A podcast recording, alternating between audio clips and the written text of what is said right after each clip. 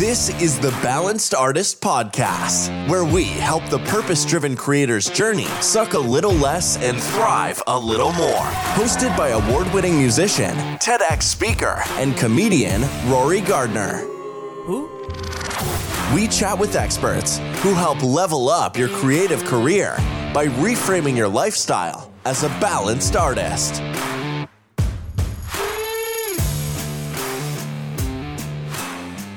Hello and welcome back to the Balanced Artist Podcast. It's the beginning of the year, and we're all fired up about our New Year's resolutions. You want to lose weight, you want to fall in love, but as artists, you want to step up your game. You, want to create something that resonates with your target audience, get better gigs, more exposure, all that stuff. If you're anything like me, then like that fire is still there for like a couple weeks into the new year, and then it significantly gets more tame as the months pass. you know what I mean? The hunger dissipates and so you start making excuses for yourself. And there's a number of reasons you know why you're not keeping up with your resolutions but maybe your circumstances have changed. Um, the end of the year comes around. You didn't complete the goals you set out to do. You're mad at yourself. You think you're a failure. And maybe you did fail at that one particular goal. But if you zoom out and look at it over the entire lifetime it's really just a dip in a consistently upswinging chart Take the stock market, for example.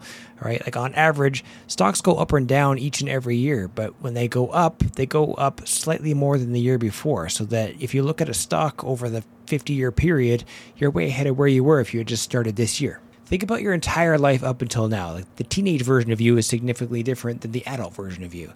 This is called the Socrates paradox.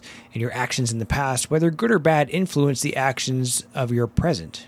So if you look at your version of yourself in the past, it's like a democracy. Like everyone gets a vote about what the current version of you does next. The way to overcome this is to write it down. When you read something that you wrote in the past, you're ultimately re downloading the thoughts that that version of you laid out and applying the perspective to the current version of you. Is this getting complicated yet? Are you, are you still with me? It's kind of, I need more visuals in this podcast. I don't know let's just say you were you're a live performing artist you were playing in bars a few years ago and now you're playing in theaters and you love your current situation. Beautiful venues captive audiences and the shows are usually over by 10 p.m you can be in bed by 10.30 if you want to. And it's easy to get used to your current lifestyle and you may even begin to take it for granted. But if you look back on what you know where you were three years ago and what that version of you was thinking it's much different perspective on today like the late nights, the drunk audiences, the dark, smelly basement lounges with sticky stages for some reason. You're living the life that the old version of you created.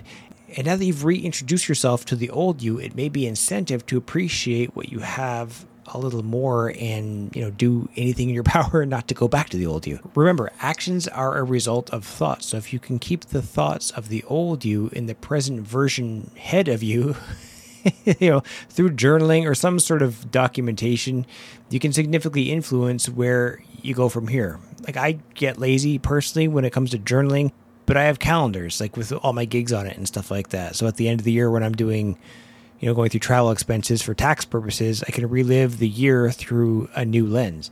A large part of my brand is also video creation. So my progress is fairly well documented through all that. So, whatever method you choose to timestamp your work, make sure that it's you make a point to time travel for a minute back to where you only dreamed of living the career and life that the current version of you is blessed to live.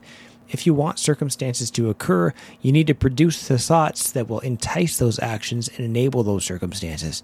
I wish you guys a happy new year. May 2023 be the best part of your creative life so far. That's all we've got for this episode of the podcast. We have new shows every week, so remember to hit subscribe and share this episode with anyone you think could benefit from becoming a balanced artist.